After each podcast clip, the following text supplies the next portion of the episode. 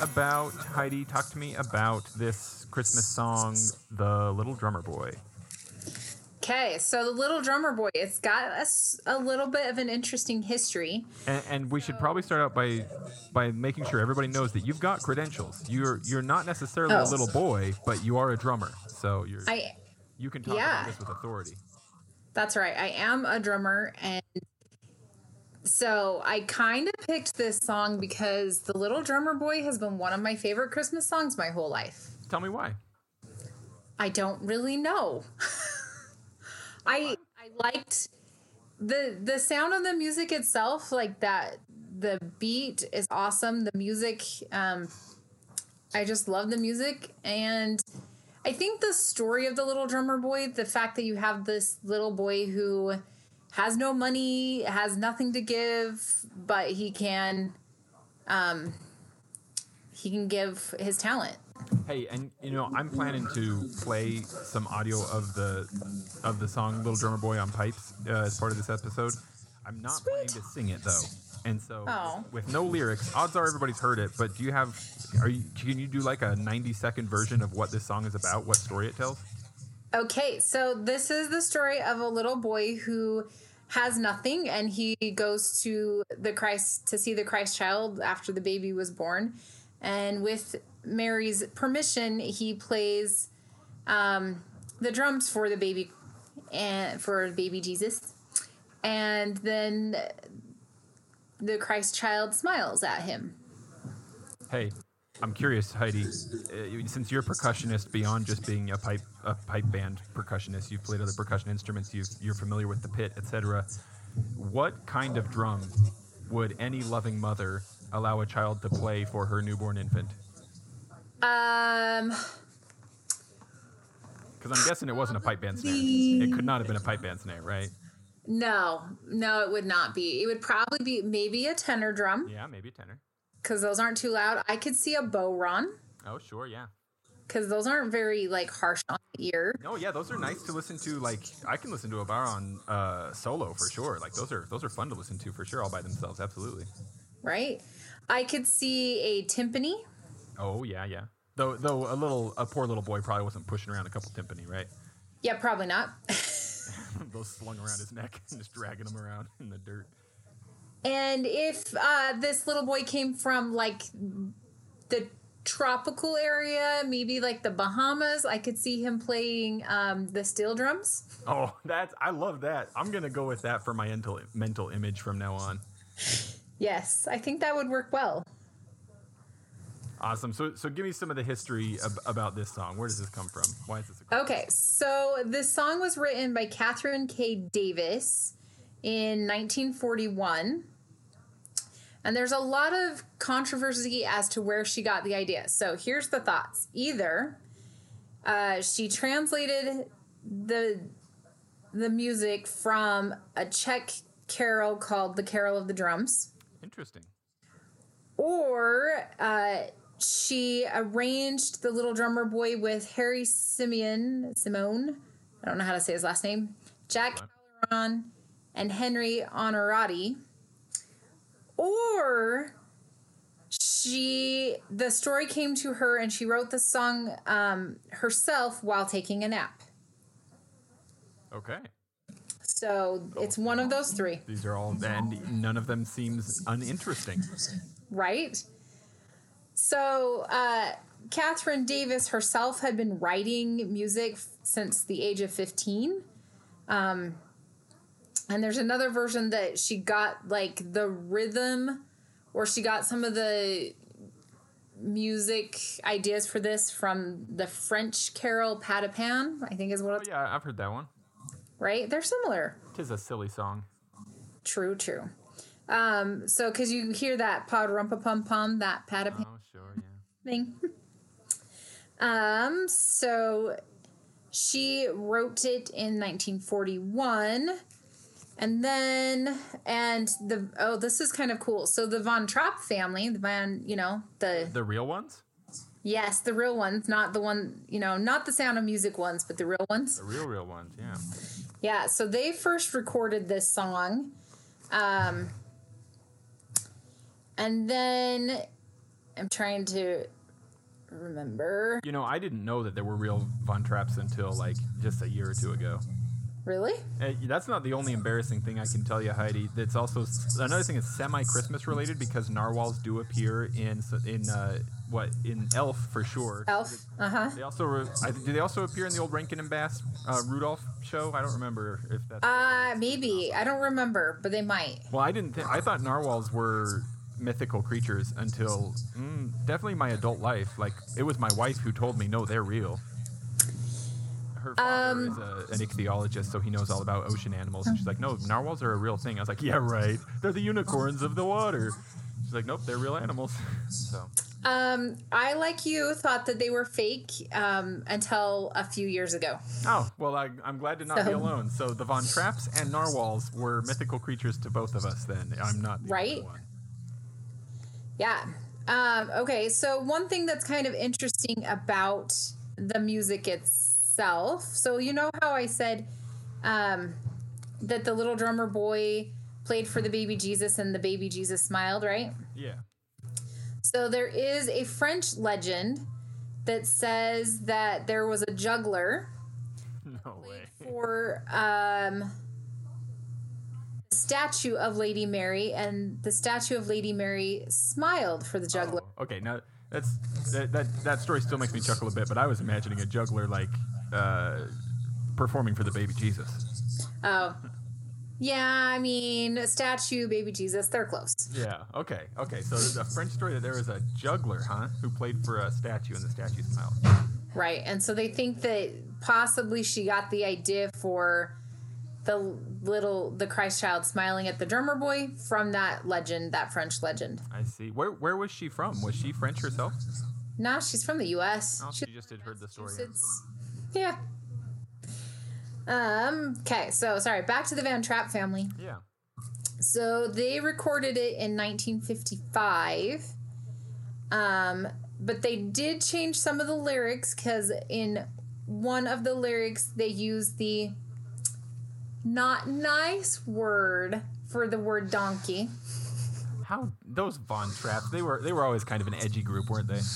No, it wasn't them. They were the ones that changed the lyrics. Oh, I see. I see. I see. She wrote the original word. Oh my. Yeah. So they, they so it's thanks to the Von Trapps that the little drummer boy finally became a family friendly song. Yes, exactly. Okay, so then in 1957, Henry Honorati rearranged the Carol of the Drums, which is the other name of it, which is what it was originally called. It was called the Carol of the Drums, um, or of the Drum.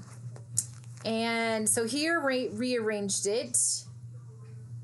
And then in 1958, he got his friend Harry Simeone uh, to use his orchestra or whatever.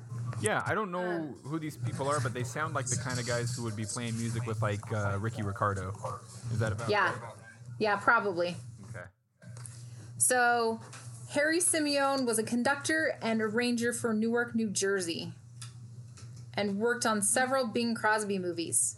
Okay. Now this is making a lot of sense. Do you think that to some degree the popularity of the song might be that precisely that it was kind of coming out in this what seems to have been the golden age for modern Christmas music? Yeah, probably. Because so many of our classics harken back precisely to Bing, right? Yeah. I would say most of our well known Christmas songs come from that era. Yeah. Interesting. around that time. Yeah. So Harry Simeone and Henry Honorati um, rearranged the music, and that is actually what we know today. So their arrangement is what we are familiar with. So they changed it a little bit. So we're familiar with their arrangement. Now, does their arrangement include the Von Trapp family-friendly lyric, or is it, or do they use the original lyric? I'm afraid I don't know it well enough off the top of my head to know for sure. They use the family friendly version. Mm-hmm.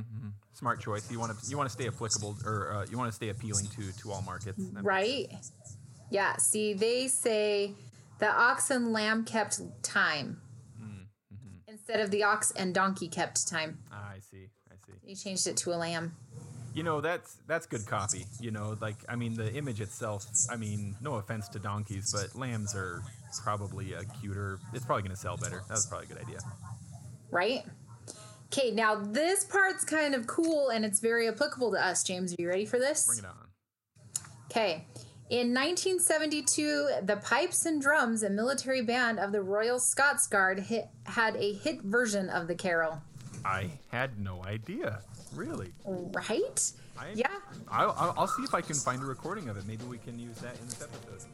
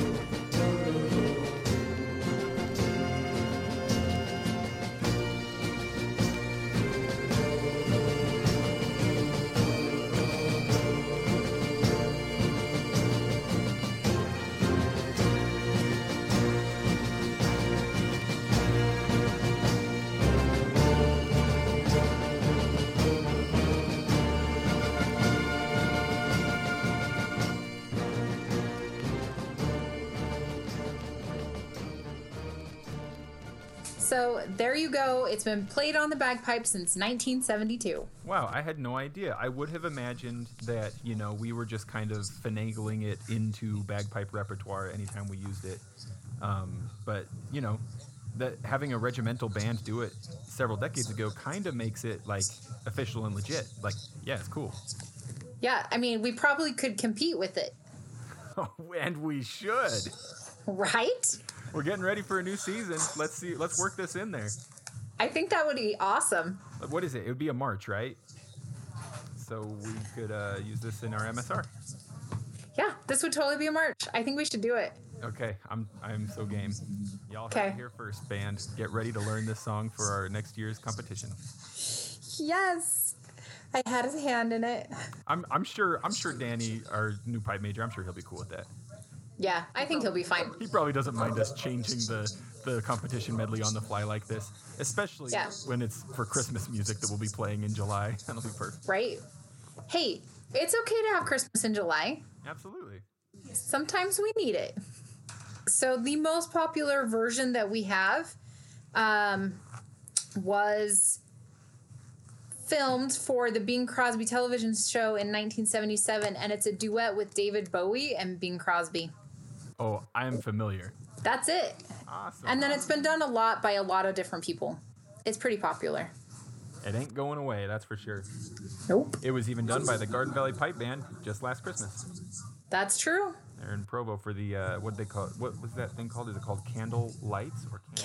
Candle, yeah, something candlelight. Yeah, the candle I do recall I improvised that whole song. oh, Carols by Candlelight. That's what it's called. Yeah, that's what it was. Yeah, were you were you doing tenor for us on that song? or Were you doing snare on that song? I can't remember now. Uh, tenor. yeah, because you didn't want to be the drummer boy. Right. you're a woman. You were the drummer. boy. Well, here's the truth, James. So, and I don't know if you want to put this in the thing or not. Uh, but what you maybe don't know is why I stopped playing snare. Is it because you were so tired of being called the little drummer boy? Not, not at all. Um, it's because, like Sean, I have dystonia in my left hand. What is with this dystonia just descending upon our, our band? I don't know, but that that should be good news for the rest of you because if it's very rare for people to get, and two of us in the band already have it, the rest of you should be safe, Yeah, as the saying goes, lightning never strikes in the same place three times. right? I gotta, I gotta give you a. Uh, I'm gonna give you a. Uh, what do you call it? I'm gonna give you a transition here. A. Uh, oh, there's a word for it. A, a tie-in, a transition of kinds. Let me, let me. Think. Okay. Um, let me think here. Okay, I got it. Now, the little drummer boy, as is implied by the title, he was short. Another thing that's Yeah. short is shortbread. I You familiar with shortbread, Heidi? Oh yeah. What good Scottish ancestry person doesn't know what shortbread is? Amen. Right? Tell, tell me what you love about shortbread. It is easy to make. It tastes very good. Yeah. Homemade is far better than store bought, by the way. Easy to make and easy to eat. That's the truth. That's right. And there's not a ton of sugar. Um, we have put like citrus frostings on it, like a lemon or orange frosting or lime. Um, also, what's particularly good is Nutella. Oh well, that's. I mean, honestly, I would I would eat that on horse biscuits personally. I Right? I love that stuff. Yeah. Shortbread is amazing. And anybody who tells you that it takes a lot of ingredients and a lot of time to make is lying to you and they are giving you the wrong recipe. Unless it's from Jeff and then it's correct. Right. Yeah. Absolutely. Speaking of which, let's uh let's see how Jeff's doing over in the kitchen. And see right there, we transition to Jeff talking from his kitchen. It's gonna be so good. Perfect.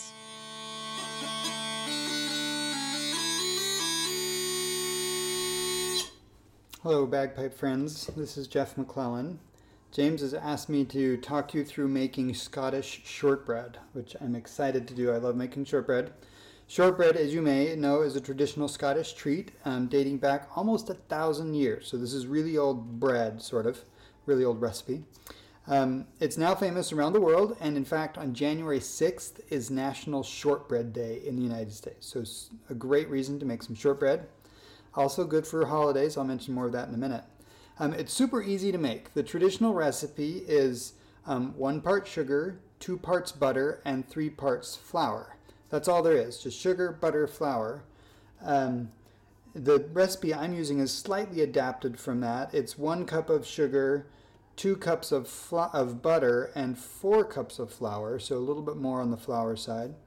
Um, I'll mis- also make a couple other adaptations that I'll talk through as we go along. I've already measured out all my ingredients, so that saves us some time here, but I, that took maybe 10 15 minutes to get everything ready, um, just so you can get a sense of the time on all this. So, you start off with some softened butter, um, a, a pound of butter or two cups of butter. It's four of those sticks, you know, those cubes, um, rectangle cubes that you get in the boxes. So I've softened it just lightly. Um, don't want it too too runny. And then you add your sugar. Um, traditionally, you'd use white sugar. Um, I like to use brown sugar. I also reduce the sugar a little bit because I'm just trying to generally avoid eating quite so much sugar. So I use two thirds of a cup instead of a full cup, and I think that's plenty sweet still. Um, and if you've had my um, shortbread at Scottish festivals or whenever I've brought it before, that's what I've used is two thirds of a cup of brown sugar. Um, and you pack it in. I'm having a hard time getting it out. There we go. Okay, and then you use your blender and you just mix that up um, until it's kind of uh, creamy. So light and fluffy and creamy. So it takes a bit of mixing.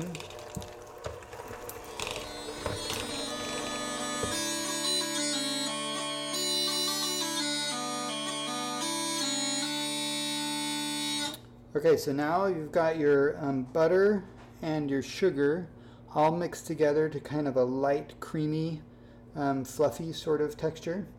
Um, and at this point, you could just keep it as is. Traditionally, you would just keep it to the three ingredients of butter, sugar, and flour. Um, but you can also spice it up a little bit if you'd like. And uh, so I'm today I'm going to add a little bit of flavoring. I've tried almond and maple. You could probably try vanilla. Um, and uh, today I'm going to do maple. I really like um, the maple flavoring that it adds to it. And I'm going to also add cinnamon too. And so I'm going to put a little bit of maple in, a teaspoon of maple. And then I'm also going to take a teaspoon of cinnamon and put that in. And now I'm going to mix it up a bit more just to get all the flavors blended together.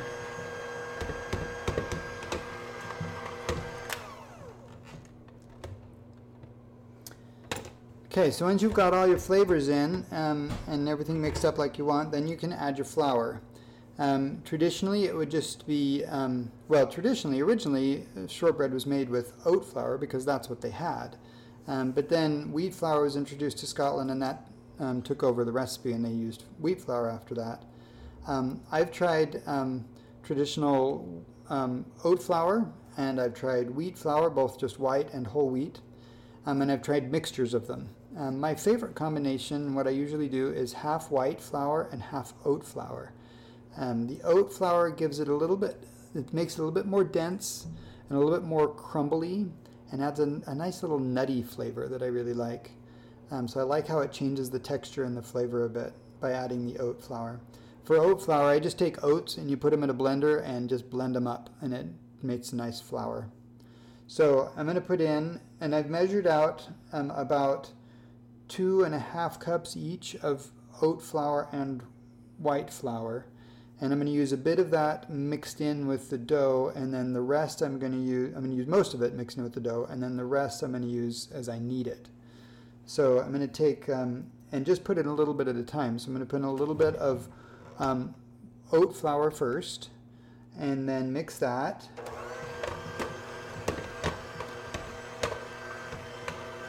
And once that's mixed in a bit, then I'll add some wheat flour. Put some wheat flour in and mix that up. Or white, I guess. Um, and just keep doing that until it starts to get to the texture you want. And after a while, it's going to get pretty thick, and it's going to be maybe too thick for your um, blender. So then, or for your mixer, sorry. So then um, the rest you, I usually do with a, a, spatula or a spoon or something. So then once it starts to get really thick, you do that. And just keep adding oat flour and white flour um, and you mix it together. Um, and keep doing that. Um, and then you're going to knead it at some point. And so you want it, and this is a part I'm not really sure about, but I just always guess a little bit. Um, uh, the the right amount of flour I'm never quite sure on. So I get it usually until it's, it's kneadable but still kind of sticky and wet. And then I knead it for a while and I add flour in as I'm kneading it and it starts to get drier. So when you're kneading your flour, um, if you like to entertain yourself at the same time, you can sing um, a song. Um, and this is a song that Lizzie and I adapted from an old bread song um, called I Need You. And it goes like this I need you when I'm making yummy bread, you know I need you. When I kick you in the head, you know I need you. I need you. There you go. That's about all that we've adapted, but it's a fun little song. You're welcome to sing it, and you don't need to pay me royalties.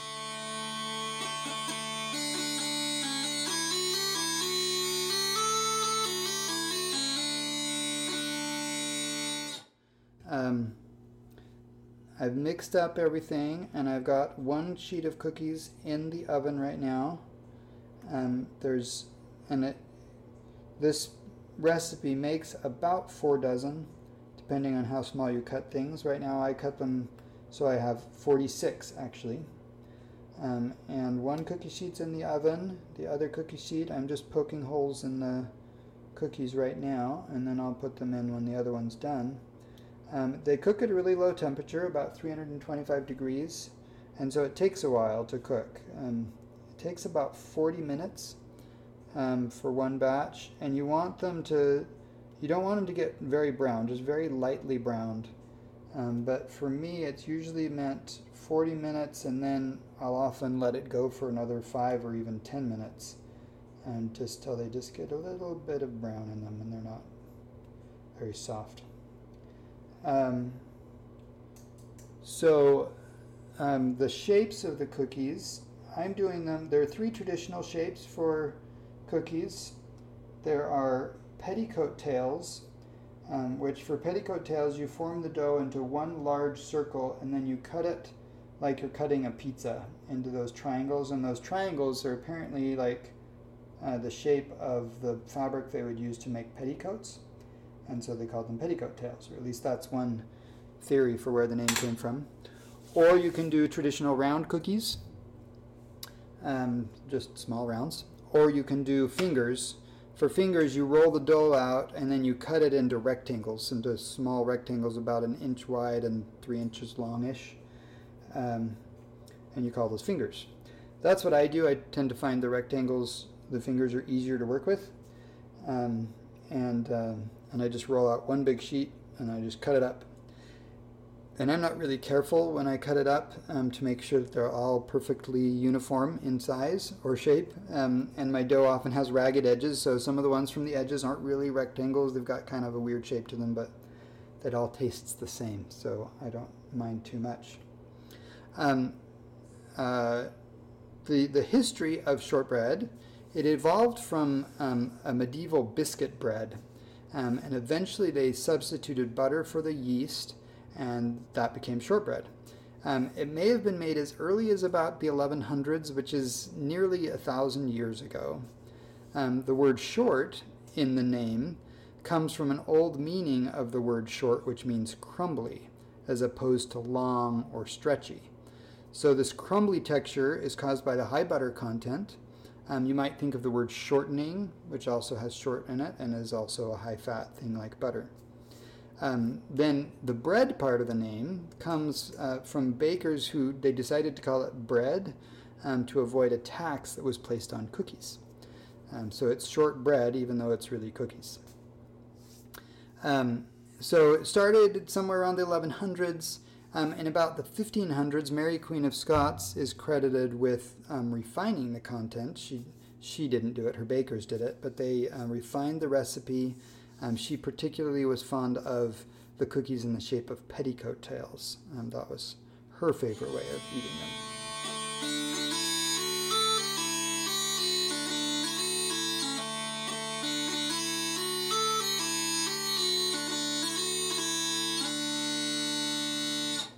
So while your um, shortbread is cooking, you can clean up because it always makes a bit of a mess when I do it. Um, for timing, if you're wondering how long it takes, um, I got the ingredients all prepared before I started cooking, that took maybe 10 minutes to measure everything out. And then actually making it took probably about 20 minutes or so. Um, and then it cooks for about 40 minutes. So it's probably about 30 minutes of prep time and about 40 minutes of cook time per cookie sheet. So total, you might be looking at about two hours of all the cook time, but a lot of that is cook time when you can be doing other things.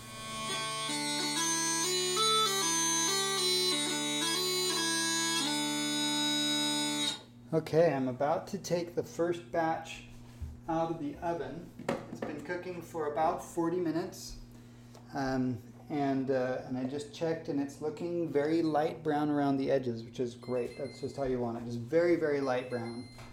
Um, and so I'm to pull it out now. It smells very mapley and cinnamony. So this batch, um, it spread out more than it usually does, probably because I didn't use enough flour um, when I was mixing it in. I'm sure they'll be just fine. They look good and they smell really good. Um, but they did, usually they hold their shape quite well, and this time they expanded quite a bit, um, probably because they just didn't have enough flour in there. So now I'm going to put in the second um, tray. And set the timer. Um, set the timer for 40 minutes again. Um, and usually, um, usually 40 minutes is about right. Sometimes I go a little bit longer, um, just till, till it starts to just look barely brown. Um, and they're often pretty soft, so I let them cool a little bit on the tray and then put them on a cooling rack as well. So you might wonder how you're supposed to use your Scottish shortbread. Of course, you eat it, you give it to your friends, but there are some traditional things as well. Um, in Shetland, apparently, it was common traditionally to break, um, I guess, a loaf of um, of uh, shortbread over the head of the bride as she entered her new home. So if you've got someone getting married, you can make a big chunk of um, shortbread and break it over her head at her reception or something. Um, and then, but the other way that um, it's often used, it's associated with the Scottish celebration of Hogmanay, Hogmanay, I'm not sure how to say that, um, which is New Year's Eve. And so um, at, on New Year's Eve, you might know the Scottish people at midnight, they all join hands and they sing Auld Lang Syne. Um, and at midnight, and then after midnight, um, first footing begins. And the first foot tradition is um, who is the first person to cross your threshold, um, and that is the first foot of the year. And uh, and when you do first footing, you go around to people's houses after midnight, and you cross into their house, and then you give them gifts, and they give you treats. Um, and shortbread is often exchanged at that point. So um, on New Year's Eve, which is coming up, you can go awaken, awaken your neighbors and friends after midnight and give them shortbread if they're not already awake. Um, don't do that to me though, because we'll be asleep. But first footing often includes goes throughout the night and goes into the next day. So you're welcome to come to my house on New Year's Day if you'd like and bring me shortbread, but don't come in the middle of the night. Um, and that's Scottish shortbread. It's uh, it's fun to make. It's easy to make. I'm not a baker. I I make two things. I make shortbread and I make waffles. That's it. I, I really don't know what I'm doing in the kitchen, and I'm sure I make lots of mistakes in my shortbread making, um, but it tastes good, and that's what matters.